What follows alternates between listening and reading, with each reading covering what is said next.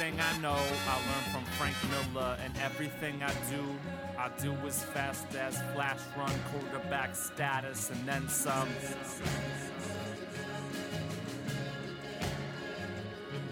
Damn the new 52, buying up every issue on DC. Not exclusively what I'm into. Bastards, comics with the healthy Wolverine classics.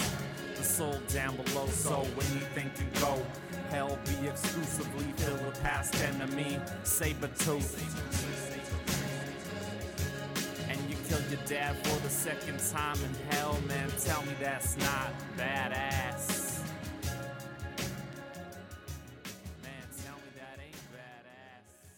Hey everybody, this is Comic Bastards motherfucking podcast. Big special guest with us right now. It's Jon Judy. He is the writer of a comic book called Swerve, and uh, he's here with us today. I got Dustin, and we're gonna chat with him. Hello. Hello. And how- how are how are you today, Jon? well, now hold on. You already know that. You know, I, know, just feel like this we're- is a loaded engaging- question. Do you want me? we're- I think we're engaging in a, a deception here, and I'm not sure how comfortable I am with it. Um, acting as though you're just now asking me how I am, when you know you you and I have been chatting for about five minutes now, Well, and I'm not going to be we- a party of that today. We both asked him how he was doing. Cats in the bag, bags in the river.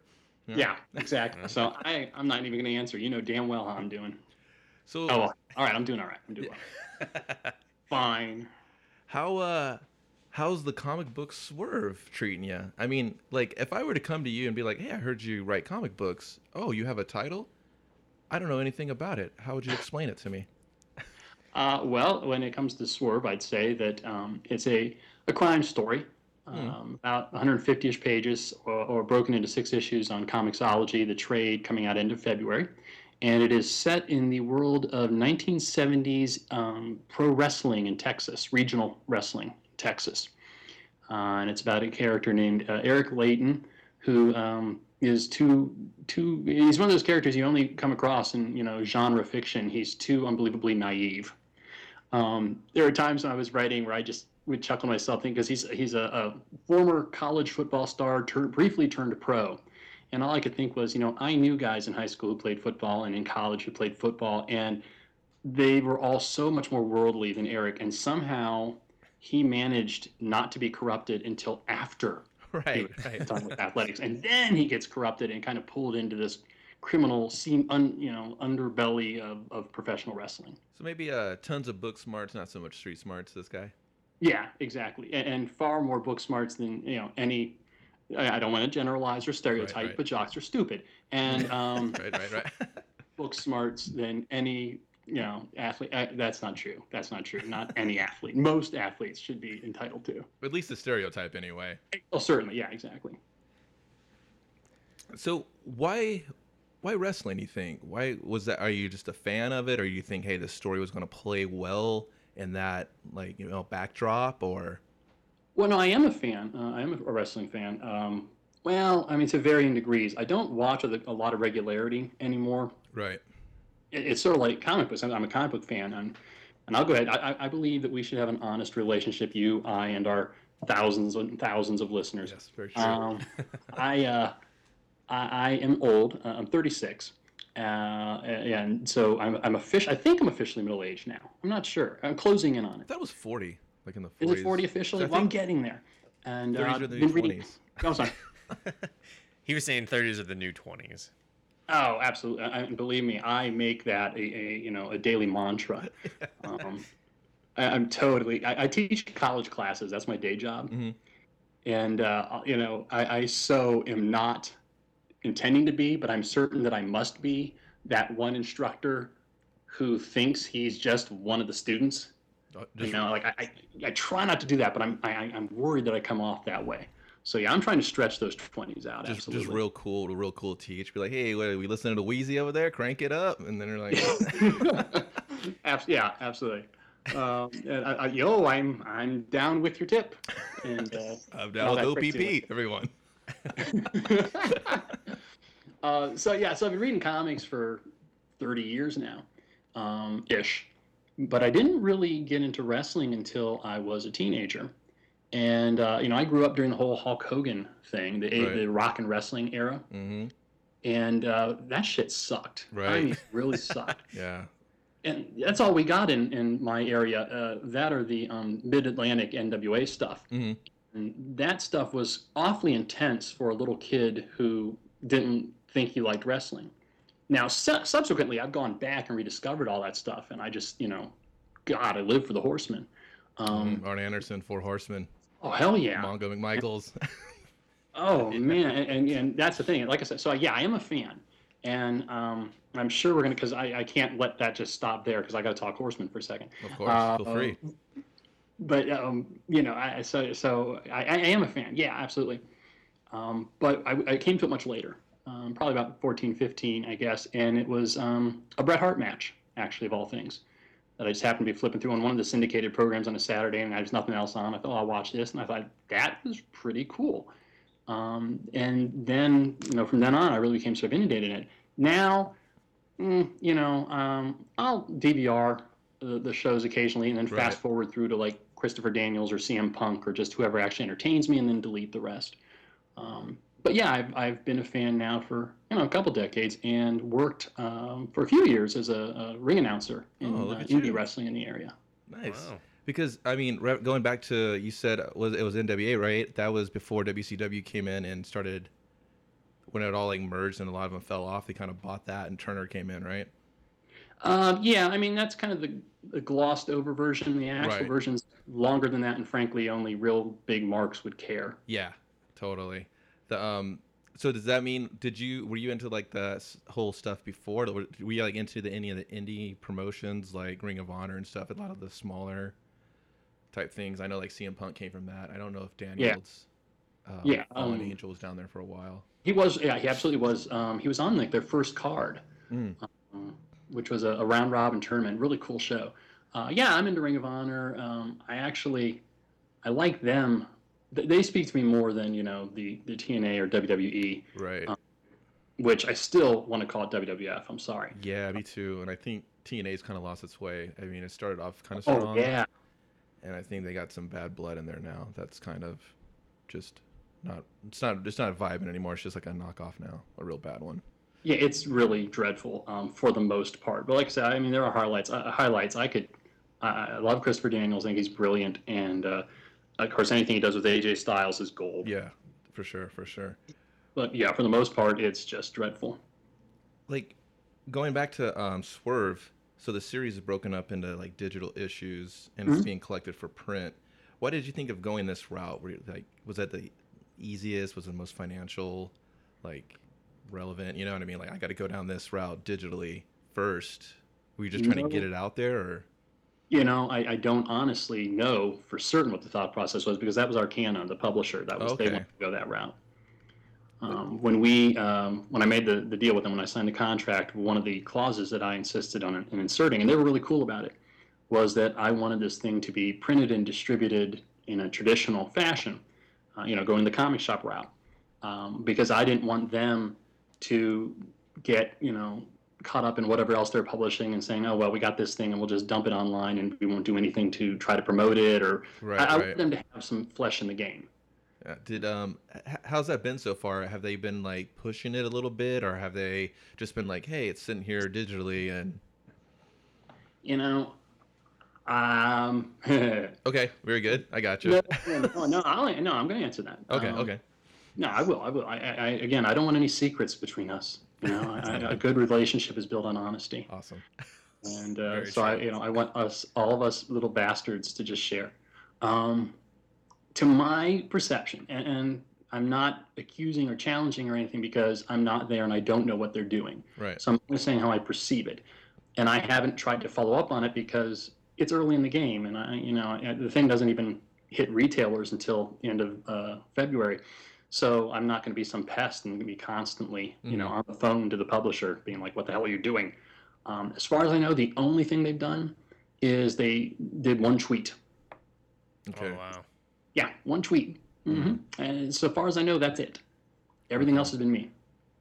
Wow. Yeah, I know. I stumbled on it on pure accident myself, and I was just like, "Oh, what's this guy's got a shotgun and a title belt on the cover? Yeah, That's that pretty awesome." Um, Well, that- so So they haven't given you any like any numbers or anything. Like obviously you don't have to share the actual numbers if you don't feel comfortable doing that. But like, have they told you how it's doing or any sort No. of report? No, nothing. Although, again, to be fair, I haven't asked. Um, I did ask. We on a, um, an unrelated email exchange. The publisher Sean O'Reilly and I were going back and forth about something else. And I said, just by the way, everything so far so good. And I didn't push for specifics because, like I said, it is early in the game. And again, as part of my contract contract with them, I can audit their books um, once or twice a year. I forget. Oh, Oh. okay. So I figured, you know what, I'll just let them tell me what they want to tell me, and then, you know, in a few months, I'll find out for myself. Um, so, no, they haven't told me anything, but I have no reason to believe there's cause for alarm. Um, so I assume things are going all right. Uh, you know, I'm just going to take this, you know, no news is good news approach, and then, you know, six months or so down the road, we'll we'll send the accountants in to check it. And uh, keeping with that thought, um, do you own all the rights, or is it more of like was it a partnership with uh, Dexter Wee that did like the art, or like is it just all you? Is it like your baby and he just kind of was like hired on kind of thing, or Uh, well, now it's none me. It's all Arcana. Arcana owns it lock stock. okay, Uh, Yeah, I gave it to them outright. I didn't give it to them. I mean, that was part of the, the contract. That was part of the deal. When it began, it was my property. Um, uh, Dexter, I mean, I, I, he's credited as the co-creator, and I wholeheartedly believe he co-created it. Um, whoever had the idea first. And when you're, uh, it, it, it I think it's crazy. I think it's insane when I see in comic books that like, you know, so-and-so is created by, and there's a writer's name. It's like, no, they weren't right? comic book. It doesn't exist until there's an artist. So how did you create something? No, I, Yeah. I agree. He helped you know bring that vision to life. I mean, like Exactly. with like the character in the book um, with Bobby the wrestler, like was there any influence with him, like the design? Because he came off to me like a little heartbreak kid, little Ric Flair mishmash, or am I missing that? No, you're um, no, you're absolutely right. Okay, um, Dexter did all the character designs, and yeah, um, I would send him photo reference and say, you know, this is kind of what I'm thinking of, and I would send him YouTube clips, and I'm saying, Mhm. I would say, you know, I'm basing it on this guy, um, and he based um, Sweet on uh, 70s era uh, Mid Atlantic Ric Flair. He had much longer hair back then. I don't know if you ever seen the Nature Boy from like 78, 79. Yeah, like was technically wasn't he the second Nature Boy? Oh yeah, Like, Buddy Landel. Buddy- was the Buddy Landel. Buddy Landel, and then there was Ric, and then there was uh, Buddy. Oh no no no no! I'm sorry, Buddy Rogers. Buddy Rogers was the first Nature Mm. Boy. Oh my God, Buddy Landel was the other follow-up Nature Boy, who was a peer of Flair's. Oh, and there was actually uh, some some speculation at the time as to which one of them would break out. And uh, I don't know if you know. Spoiler alert: it was Flair. It was Flair. Flair made it. Yeah, Yeah. Seem Mhm. to recall his name a few times. exactly. Yeah. No, but yeah, Buddy Landel was the. Oh God damn it! I did it again. I know. Rogers. Yeah, we're shunned from the wrestling community now. Oh. These gravest errors. Ah, I'm ashamed. But yeah, Flair was the the physical model for Sweet, and certainly the character model too. Nice, nice. Um, when it comes to like finding an artist, like how did you how did you get a hold of like Dexter? I mean, did you guys was it just random luck, or did you know him, or Uh, it was a little random luck, although you know there was some effort there. Uh, and I just want to say before I say anything else, Dexter Wee is a great artist and just a, an even better person. And he, I've never actually met the guy. Um, he lives in the Philippines. wow, wow, Oh, I, I honestly consider him um, one of my best friends. He's just such a great guy. Um, I was so touched. He had a, a baby last year, um, and he he and I were chatting on I think Facebook, but whatever. Mhm. And he said at one point, he says, "You know, I actually thought about asking you to be her godfather." wow. He said, "But I realized it would kind of defeat the purpose because if anything happens to me, it's not like you can do anything about it." exactly. you know, so he's like, "Oh, I asked somebody else," and I was like, "That's that's awesome." Um, but I was really touched. Uh, I this is go okay about four years ago, five years. You, remember, you guys remember Platinum Studios? Mm-hmm. yeah. Yep. Yeah, mm, right. Yeah. Anyway, uh, they used to do their annual um, comic book talent hunt. What did they call it? Um, anyway, where, where supposedly, if you won, they would give you a twenty thousand dollar contract and publish your comic book. And uh, a friend of mine, Sean McCardle, who did all the design work on Swerve, and is a, a really great artist, great artist in his own right. He had uh, entered one year and made it all the way to the finals, and they gave him like six hundred dollars, and he flew out to San Diego, and he he pitched this comic book of his to a celebrity panel of judges or whatever. Donald Faison from Scrubs was the celebrity judge, and then like a couple of guys from Arcana were on this panel. Well, the, the next year, Sean came to me and said, "Well, you know, you and I should do something," and because he always ran his ideas by me anyway, and I Mhm. said, "All right, whatever, that sounds fun, sure." And uh, so we went on digital webbing, just posted an ad looking for an artist, and we got lots and lots and lots of submissions, and, and Dexter was heads and shoulders above the rest, and um, you know, just was very very fortunate to find him that way. Wow. Um, and it's, Longer than you were thinking, wasn't it? No, you, no, no, no, no, we were go back like five years to San Diego. No, I mean, believe it or not, like You. Everyone is an art or everyone is like a writer. Oh, I got an idea. I got an idea. Mhm. But you Yeah. can't get it on paper. It's hard to find someone that you can mesh with where you're like, "Hey buddy, I got this idea and uh he's got muscles and a gun and uh, he does this and he's like, "Oh, I totally get you, man." You know, like there's it's hard to find that click. No, it's tremendously difficult, and and it helps. And you know, little secret to all of you aspiring writers, it helps if you're willing to pay for it. Yeah. Yeah. You know, and, and we've been to it. paying Dexter since day one. Now we haven't been paying him what he's worth. Right. Couldn't afford what he's worth, but you know, it was a, a paid arrangement. very good to know. Um, then how did you? So how did you get set up with Arcana? Was it through connections, or did you submit with them, or did they even approach you? We're back to platinum again. Mm, Oh, okay. Um, Yeah, because we all know how that ended. But right. Yeah. Dan Forcey, who was like vice president in charge of not getting anything published or whatever. I forget his title, but he was like, you know, That- I think that was it. Yeah, Actually, I think he has a business card out there that says that. It says we do what now? you know, and I got to stop here and play. He is a really nice guy. He's a, he's a super nice guy. Um, but you know, there obviously had some questionable business practices. Then that's not his problem. He was, you know, on the creative end. He and I stayed in touch after the competition, and um, uh, Swerve in its early days. Um, there had only been s- the, the first seven pages. You, you know, how, I don't know if you remember how that sort of has its own little self-contained story. Yeah, yeah. The Yeah, I'd uh, actually, yeah, I'd done that because um, I knew some guys at Boom Studios, and they said that at the time, at the time anyway, they were thinking about doing a crime story anthology. It would be all short stories. And uh, boy, this is, I mean, oh Christ, we're, we're wandering all over the place. I swear I'm going to answer your damn question. No, no, No, it's it's fine. fine. This is this is I think a good meat potatoes kind of meal that people like to listen to. Hopefully. Hopefully, wait till we get to the end. And they all died. Um, no, uh, so I wrote this just seven seven page little crime story, and I thought, you know, if they do go through with that, I've got something I could send them. I could submit it, and I sent Dexter an email and say, you know, and so he drew it up, and uh, that didn't go anywhere. And but the story stuck with me. I kept thinking, you know, I could do something with this. And so then I had written the entire script, and Dexter was just still in the process of drawing it. And I thought, well, I, I should get some advice on this. So I sent it out to Dan Forcey at uh, Platinum and said, you know, any, any thoughts? And uh, he said, you know, I really like it. I, you know, it's, it's my first reaction was, what the hell is this? Is this The Wrestler meets The Departed? Mm-hmm. And then he thought, oh, you know, this is kind of The Wrestler meets The Departed. Uh, this is pretty neat. Um, and he said, you know, it's not something I think we're directly interested in. And there was like a lot of hint, hint, hint. Right. He said, but we've done a lot of work with uh, Sean O'Reilly, uh, who's the publisher at Arcana, and he's a big MMA fan, and you know he might like it. So I sent it to to him, and, and actually to a lot of editors. And again, as I'm sure you're, you know, is uh, as you said, everybody wants to be a writer or thinks they're a writer. Mm-hmm. And I'm sure a lot of your listeners are the same way, and so I'm sure they also know how hard it is to get an editor Yeah. to look at what you've done Yeah. yeah, it's oh, it's it's almost impossible. And So if you find anybody that'll look, uh, so I sent it around to everyone, and I got a lot of looks and a lot of polite no thank yous. Right. But Sean was right away very receptive and said, "Yeah, this is really cool." Cool.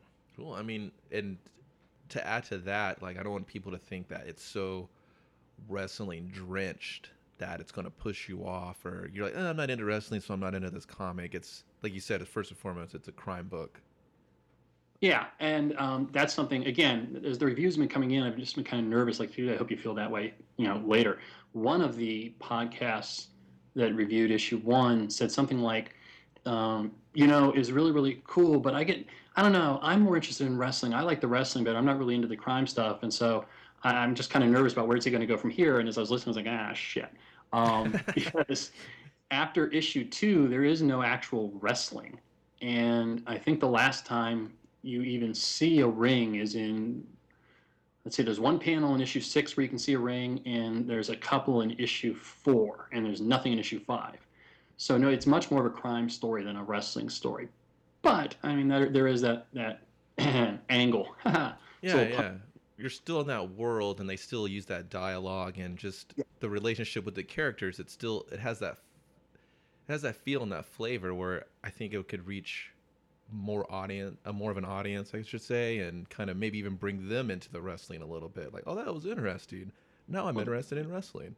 Yeah, well, th- that that was my hope, and I you know I tried to put in a lot of elements of, of everything. So, you know, it is a crime story, it is a wrestling story, but it's also a melodrama, and and, and I mean it's it's almost Dickensian in a way. It's so you know soap operatic, and uh, one of my favorite reviews you know hit on that. and said, you know, I'm not into wrestling, and it was a little violent for me, but the melodrama was kind of fun, and I got into the characters and I got interested in them. I thought, okay, cool, that that's something I was shooting for.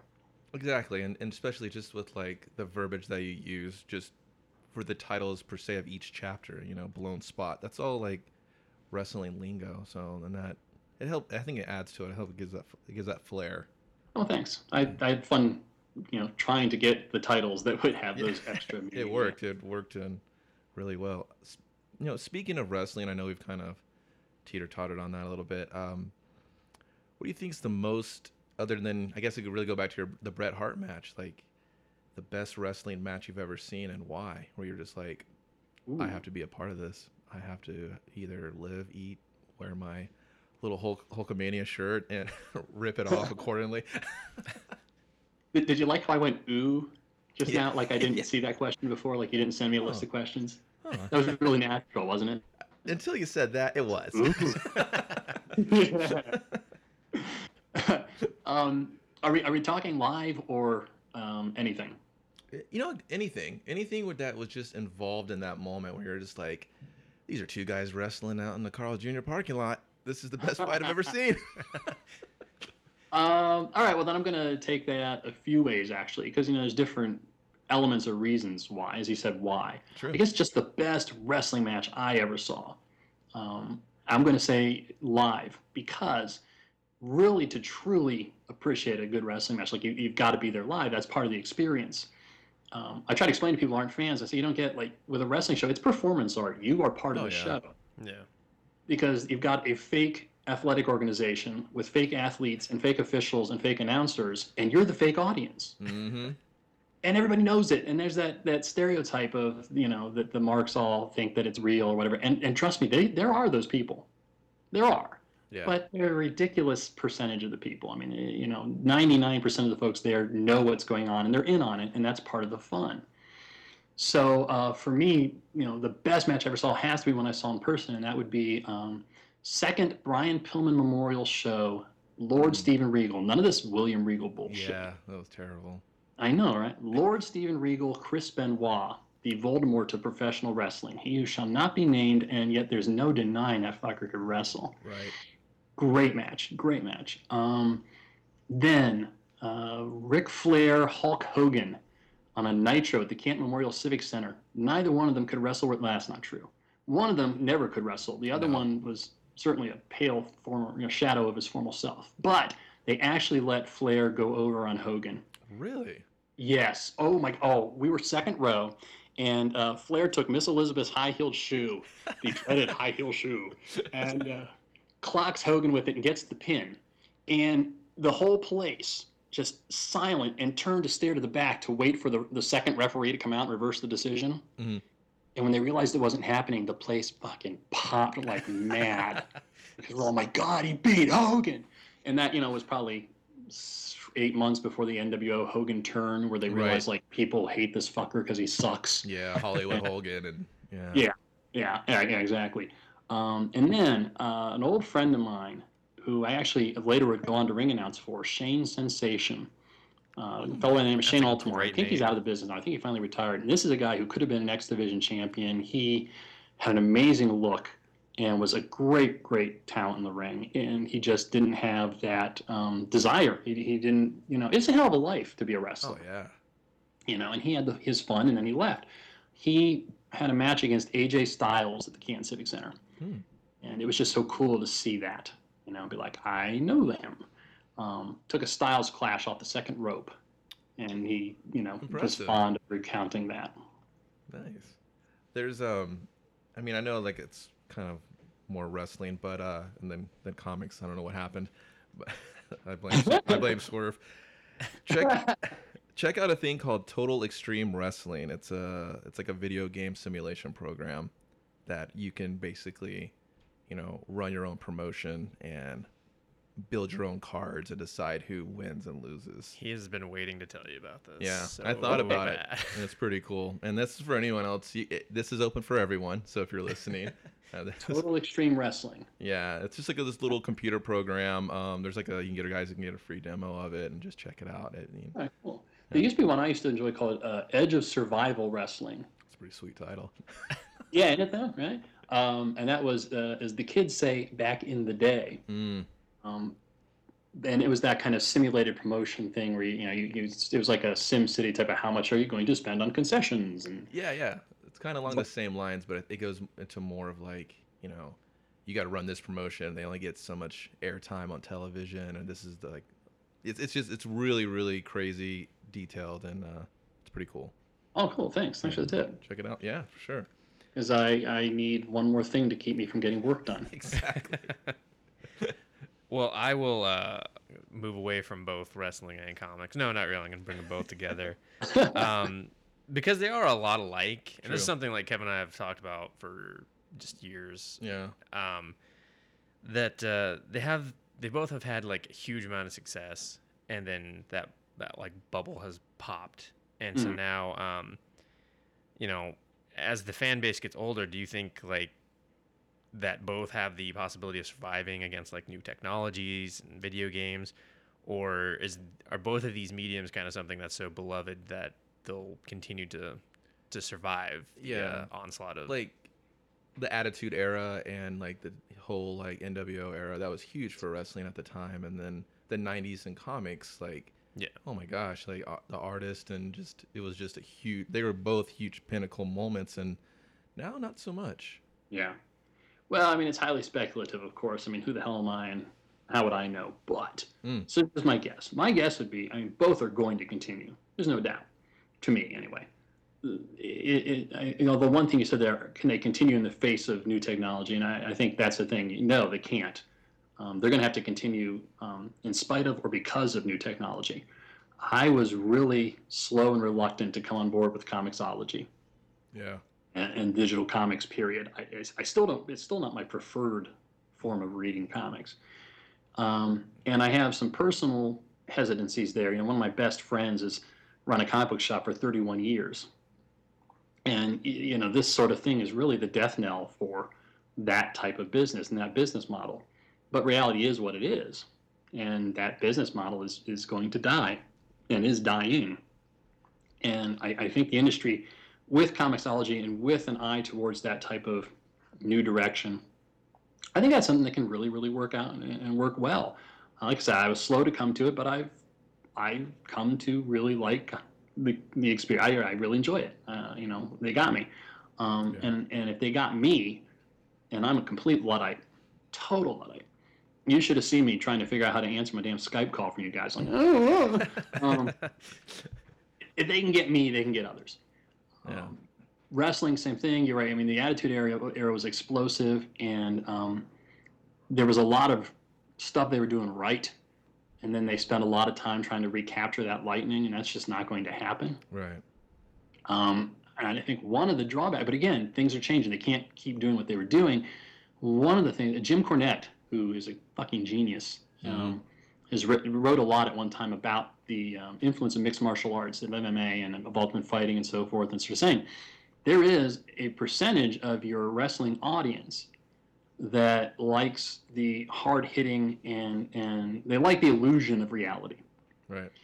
And then there's you know the percentage that likes the melodrama and the story and then you've got your overlap. He says well with mma like you are giving the audience that likes the melodrama and the story you're giving them that but you're giving them the hard hitting and, and the actual athletic stuff in a way that wrestling just can't And so his sort of projection was like, look, MMA is going to kill us unless you go backwards and get back to what wrestling used to be, where you really tried to maintain the illusion and you quit winking at people and saying, get it, it's fake. Yeah. Um, and, and I think he might be right to an extent, although that's obviously that genie's out. That's never happening. And it's clear that that's what the WWE is doing right now. Well, I, to me anyway, in my mind, it seems clear that they're trying to go back to the 80s Right. and saying, look, you know, an eight-year-old kid, we can keep their attention span far better than we can keep the attention span of an MMA fan, an adult, a grown-up. You know, they're going to turn it off, um, but we can appeal to this little kid and, and have him be our bread and butter, and then have his, you know, parents come along or whatever. And obviously, that's a smaller audience than they had during the Attitude Era, but the 80s indicates they can still make a buttload of money off of that audience and it can keep the business going. And then your hardcore pro wrestling fans can turn to Ring of Honor. If they're really hardcore and complete masochists, they can turn to TNA. Yeah. Or they They go to combat zone wrestling where we're hitting each other with light bulbs and Yeah, uh, I, I, I loathe garbage wrestling. But yes, they can turn to that. And uh, Chikara, they can turn to Chikara. I mean, that's some really entertaining stuff for a hardcore fan. So it's out there. Um, it's just not going to make the kind of money they once did. That's gone. And it's not going to reach the size of the audience it once did. I don't see that ever happening. Yeah, because it was like I mean, celebrities were into it. It was just like Yeah, it was cool. yeah, yeah, it was just this big circus that everyone had to be a part of. Yeah, it, it- yeah. It was just, you know, it, it was sort of like the day after you know Avengers is this huge giant hit and taking a billion dollars at the box office, hmm and you know the little eight-year-old Jon inside of me, which is figurative. I was Right, not being right, sodomized right. by an eight-year-old. Okay, I just want to be clear that the eight-year-old Jon inside of me was like, "This is awesome! Now everybody knows the Avengers are cool." Yeah, But then, like the 16-year-old Jon was like, "This is bullshit Yeah. because I was there at the beginning, and you fuckers need to get off my bandwagon." yeah, and suck. Um, and the Attitude Era was much, you know, I've had sort of the same conflicts. You know, these people who used to just look at me, you know, like I was a complete ass clown when I would say I was a pro wrestling fan. yeah. And now they're all wearing their DX shirts and Yeah. crotch chopping and, and Oh, flipping people off and being crotch Steve chop. Austin. I was like, oh, Jeez. Crotch chop is uh, was very common in my past workplace. it was just like, oh yeah, you going to lunch? Huh? There you go. Yeah, there you go. And they were not wrestling fans, so they just thought it was just a real, just disgusting gesture. No, it was, it was everyone all around. You're- oh, you're taking a break? Oh, there you go. Yeah, I was gonna take mine. Guess I'll wait. There you go. That's Dustin still got a little of the attitude era inside him. Figuratively, once again. exactly. yeah. Very, very You're not being sodomized by wrestlers from the 90s.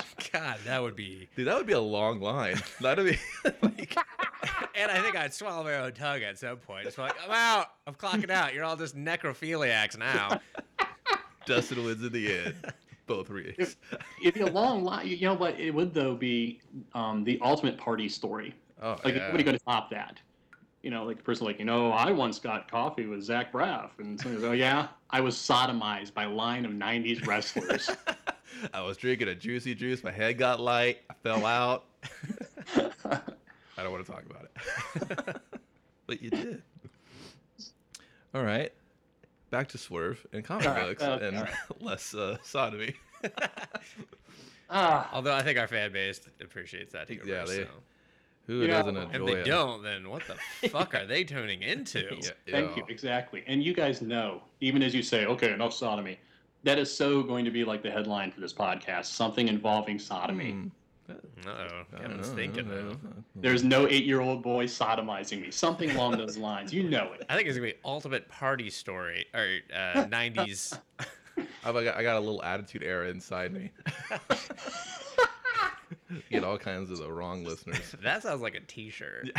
People are just like, "What does that mean?" Well, I don't want to talk about it. If it all came down to it, and Back to Swerve, business. and Swerve was made into a movie, and you had any say, do you ca- do you cast you know real wrestlers? Well, I mean, remember that movie? What was that movie? Uh, Which one? There's like a billion with real wrestlers. What are you one with the Arquette guy in it, What? With who? Oh, you mean Arquette. uh? and had Patton Oswalt oh, in it. and a lot of people got kicked in the balls. Was it Ready to Rumble? Or Ready to? Rumble, Ready to yeah. So I was like, I know Rumble's in it, but where? Patton Oswalt was in that. I think so. Wasn't he the king? Hey, hey, hey, No, no, no, no, no, no, no, no. no, The king was Oliver um, Platt. Oliver Platt. You know, Yeah. same thing, right? Patton Os- No, it's not. Fucking Patton Oswalt and Oliver Platt. One man can act, it's like act. The other one's just like, ah, here's a punchline. I think. I don't know. Figure it out. Give me money. I saw both at a Starbucks. I was like, "Aren't you in Ready to Rumble?" And he was just like, no, we could, I was the mouse. we could I rumble mean, right here, rat. Frenchie. I'm like, what? So I think what Kevin's trying to ask is if you get to cast Swerve, do you use real wrestlers or like go the f- go go real real actors pretending to be real wrestlers? Hmm. You know, uh, obviously there's an advantage with real wrestlers because you know they can really wrestle. Um, but I suppose ultimately, like I would have to say actors because I think it'd be easier to teach an, an actor to do a passable job pretending to wrestle in a highly edited film Hmm. Yeah. Than it would be to teach a wrestler how to act. I'm thinking of like Mickey Rourke and The Wrestler is the, the most obvious recent example. I think he did a perfectly competent, capable job. Yeah. Um, but of course, that's with the uh, advantage of being able to edit and film appropriate, you know, accordingly, and, and to disguise the fact that this person isn't a wrestler. I think it'd be easier to do. Having said that, I did obviously have wrestlers in, in mind as I was creating the book and as I was sending emails to Dexter saying, you know, here's what I think they should look like. And none of those people would work out for a variety of, of reasons, timing being the reasons. But in, Yeah. in a perfect world, if I could wave a wand and make a Swerve movie the way I'd want to make it, uh, young AJ Styles was the model for Eric. Let's see that I can see definitely. it. Yeah, you got to have somebody who who is big enough and athletic enough that they, they you could believe them as an athlete, as a, as a football player, as a wrestler, but they have that kind of all shucks quality. Um, and AJ, young AJ, could do that really easy. So um, Eric Bischoff was the model for Tony, Mm-hmm. um, and uh. Harley Race. Harley Race was the model for Joe. Okay. I see. So if I could wave a wand, I would go with wrestlers and I would pick and choose throughout time. Um, seeing as how I can't wave a wand, well, again, figuratively I can wave a wand, but we're supposed to stop that. Um, no more the sodomy. Um, I guess realistically, yeah, I'd have to go with the actors. It'd just be easier to do. You could probably sprinkle in like cameos, and people can get a little fanfare off that. I'd be like, "Oh, that's who was Yeah, in the think that- background in the locker room scenes, or something Yeah, exactly. accordingly." Like that. I got so excited. I thought you were going to say I could sprinkle in references to sodomy. Mm, you could do that too, but you're gonna. You're, That gonna, would, but that you're getting an R, like a hard R. you're not even gonna rate it. It's gonna go right to DVD. Um, it probably will go right to DVD anyway. Yeah. But Pick it up at a gas station. You're just like, oh, there's, a, You're like, oh, here's a cassette for three dollars, and what the? nah. Well, don't buy it at a 7-Eleven. They don't organize the shit out of that. They just sit there. They're like, it's easier to do this. People steal. It's only four dollars, and I'm like, I actually, I'm trying to remember who I, I had a conversation with somebody in the early stages. It wasn't somebody from Arcana. I can't remember who it was, who said, "Well, you know, WWE has their own studio. You know, maybe this is something they'd want to light." And I said, "Yeah, I don't see a wrestling promotion wanting to make a movie about this story. Yeah, Um, it, it would be sort of like making they could they could call the film "We're Evil." yeah, Yeah. exactly. Yeah, I don't see that occurring. But uh, uh, in a perfect world, yeah. If I had some say, yeah, cameos would be the way to go. You're right. Yeah, just a little fanfare. well, um, what's so what's after Swerve? Like, obviously the book's coming out in February, so you're still going to be, you know, promoting the comixology release and, and then the the graphic novel release. But what uh, what do you have on in store for us after that? Well, I hate to be so like everybody else, and it's way past the point I think where this is going to work for most people. But um, we're putting together a Kickstarter campaign Hmm. uh, for another book called Dead Ball.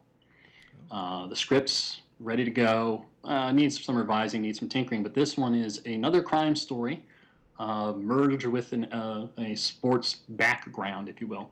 It's a story about a former uh, major league ball player um, in the 20s, 1920s, who uh, had his career ended due to World War One, and um, now he's kind of uh, bitter and um, washed up old ex athlete, and he thinks he's found a way to make some money quick. and like a dumbass gets involved in um, blackmailing some people, and it does not turn out well. Hmm. Are you gonna? Well, I know it's probably far down the line. Are you gonna try to break it up? You think, or you want to just do like one graphic novel, or any ideas on that? Yeah, okay, and uh, that's what's going to be kind of the challenge because I, I tried something new as I was writing it. With Swerve, I didn't know who I was writing for, you know, what they would want to do with it. Mhm.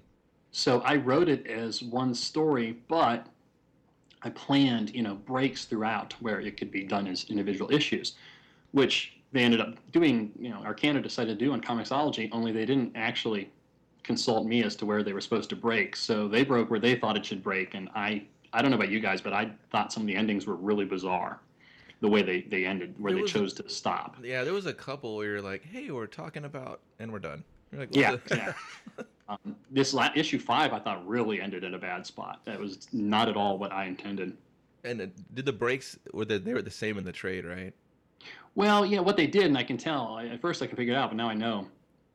They just took the the first page where I put the title of that issue, Um, and they made that the first page. But that wasn't always what I intended. You know, I sometimes there was a couple of other pages that are leading up to the title. Mhm. Yeah, because that's pretty Pretty s- standard. standard in the industry. So That's what I thought. Yeah, so Um, most time it's like page six. Oh, there's our title. You know. That would see, that was exactly what I was thinking. But they just made the title the first page every single time. Uh, So it's gonna make a weird page count too.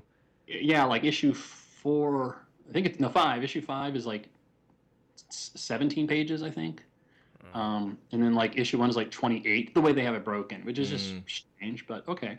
Um, this, as I wrote it, I wrote it as just one story. I thought, let me just tell the story I want to tell, and you know, be done with it. And now um, I've kind of painted myself into a corner with that approach, um, where it would have to be done as one story. So as I'm going back through and doing my revisions, I might try to move around the emotional beats um, to break it into individual issues. But as it is, it's going to be, you know, at this point anyway, one graphic novel. Which I hate that term; it's so pretentious. Yeah, Um, it's going to be one big fucking comic book. there you go. When you you. say graphic novel, you just have like a blazer on and some jeans and like a Weezer shirt, and you're sipping a latte. And, and a weather inappropriate scarf. and yeah, and you're outside of a Starbucks on your laptop, just plugging away. Yeah, well, I mean, it is what that term. I mean, um, Will Eisner supposedly created it. Um, I've heard Will Eisner, I've heard Gil Kane, both, I think Gil Kane, both take credit for it. But Eisner said, you know, he came up with it because he was trying to sell Contract with God Mm, to publishers, and he would say, hey, I got this comic book, and they'd hang up on him. yeah, Mm. They said, um, I have this graphic novel. And okay, I, so I understand why you come up with this term, but that was in, you know, the world before everybody watched The Dark Knight, and everybody, like, it's okay to like comic books now. Yeah. yeah. No, the Yeah. hipsters took it, and you got nothing. Yeah, so, you know, yeah, exactly. Um, well, I mean, speaking from uh, kind of, I guess, the projects that I've backed on on Kickstarter, I do think the graphic novel does tend to get more interest because people feel like, oh, well, if I'm given given over this money, you know, then there's a completed project. Right. Whereas, right. like, I've seen several people get one issue published, but then they're like, well, we're back for more on this second issue. People are like, hey, didn't I already give you Right. five bucks? What the fuck It did turns you do into like a that? Salvation Yeah. Army type of thing where Yeah. you're ringing your bell every other week. So, or they Yeah. just have a really hard time getting the entire project completed. So. Yeah. Yeah, and that's one of the things. Like uh, again, my friend Sean Sean McCardle, who does like all my designs and and you know helps out with the lettering, and my brother Jason does the bulk of the lettering. But anyway, that's another that's another little tip, guys. If you want to get a comic made, listeners, lean in.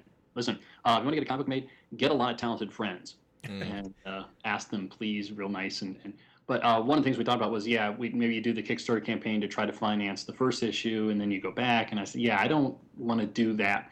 So regardless of whether it's individual issues or a graphic novel, there's to be one campaign, and that's it. Yeah. And that's going to be to pay Dexter. And you know, once again, I have friends who will step in and do the design and lettering work, and then we're done. Cool. What are um what are the chances you're gonna can- you do you have any more you know stories for Swerve and or, or Eric and his misadventures? Not All to right. spoil anything or No, no. think Uh, spoiled everything. But I mean it will, the story does come to a ending, but we, do we go back into that world? I should say. Yeah, and I don't think that spoils anything. It, that's I mean, I kind of laid out, uh, you know, when you're writing, like, like I said, it is a, a melodrama. And so I knew as I was writing the first issue, I was like, you know, a lot of this is really predictable what I'm planning here. And so, like, I fronted that up, you know, I put that up front in the first issue. It's why I ended the first issue by uh, referring to a character's death Mhm. that was coming up. Because I was like, no, this isn't going to fool like anybody who reads this first issue is going to know, like, oh, that fucker's dead. Yeah. Um, so it's like, ah, I'm just going to come right out and tell you he dies. Um, so no, you're not spoiling anything. Uh, Eric's the narrator. You know, he lives. It's you know. Yeah. yeah. um, yeah. All right. Okay. Here's a little behind the scenes thing for you. There is a 40-ish page subplot that got cut out of Swerve. Wow. And if this thing sells like gangbusters and people like it, that goes right back in for another printing. And you know, Nice. it, Cool. it, it was just kind of hard to financially to get another 40 pages produced you know get it drawn and, and you know to ask people who are already doing free labor for me like hey would you do another 40 pages of it Yeah. and then go to publishers and being like hi i'm somebody you've never heard of and i have the 200 page graphic novel for you We're like, whoa, chief. yeah, right. So people like it. That 40 page story would go right back in and um, leads into, yes, a sequel. I, Cool. I already have, I already know where we're going. I'm not going to tell your, you know, if you guys, I'll tell you guys if you want to know. But I, ain't telling I think else. I got to figure it figured out because I'm a little, I'm a little Oh, sassy reader, and I look think, uh, and then I'll say it, I'll be totally wrong, but You, you might not be because I, I tell you what, I, I did deliberately leave hints. I don't want to say hints, but I mean, since I knew where it was going when I was writing it, I was able to write dialogue and things that would have an extra level of meaning yeah, because I did know what was going to happen eventually. sprinkling some fun morsels for the ones Yeah. that are paying attention. Yeah. Cool. I gotcha. I gotcha. Anything else? No, I can't think. I mean, is there anything you are currently? Uh, I don't know. I always find it interesting to see what creators are currently reading. Is there anything that you uh, you've been enjoying yourself in the comic book world? Um, you know, again, I have become, and it's, I, I'm ashamed to say it, and I, my friend Tom listens, I'm sorry, Tom. You know, I'm there every week. I still buy stuff from you, but um, Comixology has really been a blast for me, and, and finding you know things like. So I just now am reading Mark Waid's Daredevil run, Here you go. Oh, okay. and uh, really enjoyed that, and or am enjoying that. Um, really enjoying the Comixology release of Cerebus High Society. Um, I I was a Cerebus fan back in the day, and it's really cool. He's he's loaded up with bells and whistles, and um, it would not be a good place to start with Cerebus. Right. Um, but if you have even a passing infection or interest in the character, it's really awesome. I mean, each issue has like 20, 30 pages of extra stuff Wow. behind the scenes things, and it's just really, really cool. Um, so uh, yeah, yeah, I've been enjoying that. Um, let's see, uh, what do I re- read with any regularity? Fables and um, the spinoff Fairest. Enjoy those. I tell you, I total, almost totally kicked Marvel to the curb. Mm, I agree. yeah, no, you're you're. I know. Some some of our fans are like, "Well, done." Yeah. got to there, but I'm I'm sure. I'm giving them a chance right now because I mean, if you've listened to other podcasts, I've I never had a chance to get into a lot of that, and now I feel like, hey, this is my chance. I want to jump in and then you all need to read more and be disappointed because Marvel nothing has train. changed. Just the number. That's it. Yeah. Yeah, and I and I know why now is a pretty good time for jumping on. No pun intended. Mm, Uh, to jump, yeah, that's fine. But I'm not jumping on. You know, I've been here 30 years, yeah, and the Marvel formula is so very very entertaining. Like the first thousand times, um, and then like I and I find like I said, I, I've repeated this cycle as a as a fan for a few decades now. I just every now and then I got to cool off on Marvel for a couple years, and then go back and it seems different again and fresh and new. And I'm like, oh no, wait, it's still the same thing. yeah. Yeah. It always it does it does always trick you in that. Uh, Yeah, in that yeah. Like so. this time it'll be different. No, this, I swear, Civil War is going to change everything. Um, Beast looks more like a cat now. I just want to pet him. Um, uh, oh, and uh, I'll tell you one uh, another book I really like, um, All Star Western from DC. There you go. oh yeah. That's I- uh, I- I'm behind on that one, but that one is good. Yeah, I, I really like that one. But I mean, again, I liked it back as Jonah Hex as well. I, I mean, Yeah. Palmiotti and Gray are to me. I mean, they're they're like Garth Ennis. Um, when they're not working for me, I'm just like, ah, this is shit. Um, but when they're working, oh, I love them, and, and like I sorely miss Boys Mm. and All Star Western for me. That's Palmiotti and Gray, and it's working really well. Nice. I used to um, do reviews for Comics Bulletin, Oh yeah. and um, it was like a real like bittersweet thing for me. Um, Jimmy Palmiotti sent me an email and asked if I would review a book for, of his. And he, I mean, he specifically asked, for, he emailed me and said, "Hey, you know, I like your reviews, and I think you got a brain, and would you check this out?" And I hated the book. I mean, I fucking hated it. Oh, And uh, so I emailed him back, and I was just like, I don't think you want me to review this. I fucking hate it. Um, and he's like, What do you hate about it? And I, you know, I listed some things, and he says, Well, I disagree with you, but I think those are valid points. So you go right ahead and write it. And um, I didn't give him a scathing review, but I was honest and said, Look, I don't like this. Um, but when he's working, those you know those two are just amazing. And so if you're not reading All Star Western, you are a fucking idiot. Go read All Star Western. I had uh, kind of a similar experience with that. Uh, not that he asked me to personally review it, but I reviewed um, Crab Queen, and uh, you know, probably read that thing like three times before I sat down to do the review because he follows me on Twitter, and I was like, well, he's gonna see this. He's gonna see this when it comes through.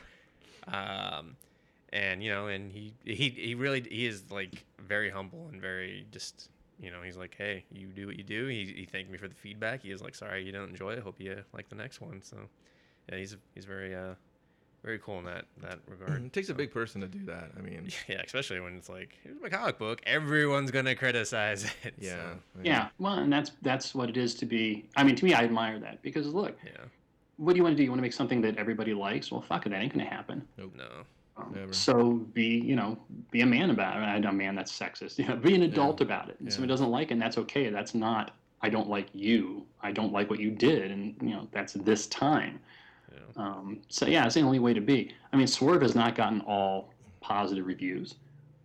It's gotten mostly positive reviews. I'm proud to say. Um, but you know, oh well. Uh, one guy, and and this is the only thing I can say. One podcast, and this was a wrestling podcast. Um, they trashed it. They hated it, Mhm. and they sent me. They actually, they, I found it because they tweeted me, and they're like, "Well, we just reviewed Swerve, um, but I don't think you're going to want to retweet this." Winky face. And so I'm listening to this podcast, Winky and they're trashing it. And I'm listening to some of the criticism. I'm like, well, okay, you might have a point there. I, I disagree, but all right. And then some of them, I'm like, well, I don't know where you're coming from. And then they go, and the art, the art sucks. People don't even look like people. And it's like, oh, bullshit. Mm, That. I'm not, yeah, I'm not saying you they gotta like comic it. books because that's I really like the style. yeah, it matches it really well. And Well, thank you, and I think so, obviously, but I- I- you know, I'm biased. Um, and if they'd have said, I don't like the art, I'd have been like, okay, well, I think you're kind of crazy, but all right. But when they said the people don't even look like people, like, now that's bullshit. Yeah. And then they laughed and said, I'm going to go ahead and tweet these guys, but we don't get a retweet. And I was like, oh, I get it. You're trolls. Fuck you. Yeah. But if you just honestly don't like something, well, okay, cool. You don't like it. What are you supposed to do?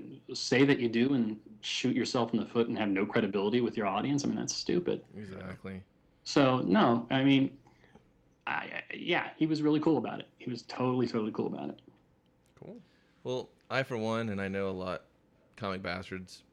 I can only speak for a couple of us, but uh, we di- we're, we're digging what you guys are doing. So we're behind the the swerve bandwagon, if there is one. We'll be uh, We're starting we'll it, toot the horn. You know what I mean? and right Well- now it's just a Ford Taurus, but we're we're we got it going. You got it. Well, thank you. And that's been, you know, the most, the best part about this and the coolest part about this is, is hearing things like that. And, and I do enjoy the podcast. And then, you know, uh, knowing, you know, thinking that you guys like what I'm doing too, it's like, wow, that, that's really cool. That feels really good. Um, you know, so far I haven't made a dime off of it. Hmm. I have no guarantee that I'll ever make a dime off of it. But I have a really good day job. I'm not hungry. You know, I'm doing all right. So I Hmm. did this because I liked it. And so it's like putting a message in a bottle and it's like, gee, I hope somebody else finds this and likes it. And you know, um, having people in England and Canada um, tweet me and start following me and saying, you know, I found this and I think it's really awesome. And having, you know, um, professionally Christopher Daniels, the professional wrestler, I, I sent him a, a couple of links, and uh, I, he sent me an email after I sent him the third, the link to the third issue. And he said, "Hey, I, look, I appreciate it, but I'm telling you, I'm going to buy them now. You've got me. I'm buying it. I'm hooked." There you go. And I was like, you know, that's cool, that's awesome, but you tweeted 76,000 followers and told them you liked the book. I think I can spare you yeah, a a 99 cent download. It's on me, buddy. yeah. That's really It's- cool. that's been you know the coolest thing is, is things like this and, and just you know connecting with some people and finding out like you know hey we all dig each other and isn't that awesome Yeah. Yeah. Well, Jon, in closing, is there anything you want to say for Swerve, or is there anything you want to tell the listeners, or you want to promote anything? I mean, we've done a pretty good job there, but if there's an ending thought you want to leave us with, all right i, I would only say this um, because i think you're right i mean we've talked about wrestling we've talked about comic books and, and if you're in that little either of those circles you know i think you've got a pretty good idea if this is the book for you or not but to those s- the, the hipsters to the snobs to, to those pretentious folks who might and i don't know how many pretentious snobs are listening to something called comic bastards but okay let's say that I don't know if we reached All of them, they're just like bastards. Eh, I'll be the judge. um, I will say this. Um, that, those were not the only influences going into the writing of the book. And here's a fun little game. See how many Bob Dylan or Raymond Chandler or Dashiell Hammett references you can find in the book. Um, because I put something in there for you guys. I, I am I'm a wrestling fan and a comic book fan, and I'm also a pretentious snob. Hmm. Um, so there's something for you people too. I, I love you pricks. Cool. Very good. There it is. It's Jon Judy. The book is Swerve. Check it out. It's going to go trade February. You can get it now. Comixology. I think it's on issue five, if I'm correct. Five and six drops. That's what we say in the industry. We say drops. Oh, there you go. Six, yeah, I, I've been working on this. I mean, I'm I'm an insider now. Six drops on Wednesday. Nice. There you go. okay. So make sure you guys check it out. Um, I will get off my tickets and I'll put up some more reviews for the individual ones to give you that You little savory taste of what's to come for February. Once again, thank you so much, sir, for joining us. Oh, thanks for having me, guys. It was fun. Well, good, good. Glad you had fun. and ho- Yeah, you, you, your, your email. One, was it Dustin or? No, it wasn't. Who? Which one of you was it? One of you said in the email like I sent know, you two crude ones, right? About uh, the questions, or Well, yeah, when he said something like, sometimes we get a little silly, but we'll try to be stri- serious. And I was like, oh, you, yeah, it kind of got me worried. I was like, what the fuck are they going to do? that must have been Kevin because there's Yeah, no way in hell well- I would have said we're not gonna get silly. well, no, I just in the past we've had uh, interviews that I think you know. They were just like keep it professional, guys. Yeah, It's- yeah, like I'm wearing a fucking tie for. Uh, you can't see it, but it's a digital tie. we're at a fucking tie for this interview. Yeah. Um, it just they we kind of go on. Well, any history of the podcast, any listeners, we just kind of go on Hate- well, tangents. And lessons, I mean, there's been podcasts where we talked about Del Taco for 15 minutes instead of talking about comics, and people are like, "What the fuck are you guys doing? You suck." See, but I I mean, I kind of, ass- I kind of assume going into that, that's my, what we might get into because you know, when you're okay, when you're participating in something called the motherfucking podcast, Dude, that's a secret, bro. We put the letters. That's not a I mean, secret. You said it at the beginning. it's true. like you know up front, like this is not going to be like Charlie Rose. I mean, this is not going to be like some serious, pretentious, artistic discussion or some shit, right? I would love to get that guy on here. He's like, "What is it called?" But like, what are you reading, Charlie? That's the competition, you say. So yeah, when, when Kevin, yeah, so it must have been Kevin. When Kevin said, um, we'll, you know, we'll, we'll, we'll be good, I promise. I was like, what the fuck are they going to do to me? He's like- But no, it's fun. It was a blast. Cool. nice. Thank you for ha- for being on again, and um, it's uh, at Jon Judy 15 on Twitter, if I'm not mistaken. It is indeed. There you go. So you can No find him on H. Twitter. H's are the devil's work. J O N J U D Y one five. There you go. So be extra cool. Follow him. He will keep us updated. Any future projects, let us know about it, and I'm sure we will just revel in that fact and love it. I'll hold you to it. awesome. Thank you again so much. No problem. Thanks, guys. Hey there, one. How are those robotic bunions rusting over? What did you do with the newly acquired flesh bags? I put them to hard labor in the data mines.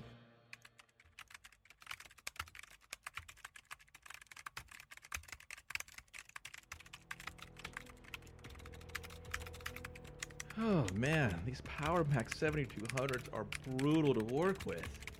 Uh, yeah. But I said these 70. Wait, what are you doing over there? Uh, currently trying to put out a riot. I'm thinking aqueducts might be the answer. Oh my god, you're playing Simulation City when we should be breaking our knuckles in the data mines. Uh, well, one of us needs to, so why don't you go ahead and get back to that? I want to play. Uh, yeah, that's not gonna happen. That's it. I'm telling one and zero zero zero one zero one zero one one zero zero zero zero what you're doing. Oh, Robot Lover is gonna go tell the robot overlords what I'm doing. Big surprise there, Robot Lover. Dun dun dun. Hey, that's great. You made that noise, but they're not that bad. They're not that bad. They're not bad guys. Their title is Robot Overlords. I assume they're guys, but they're not bad. Not like that.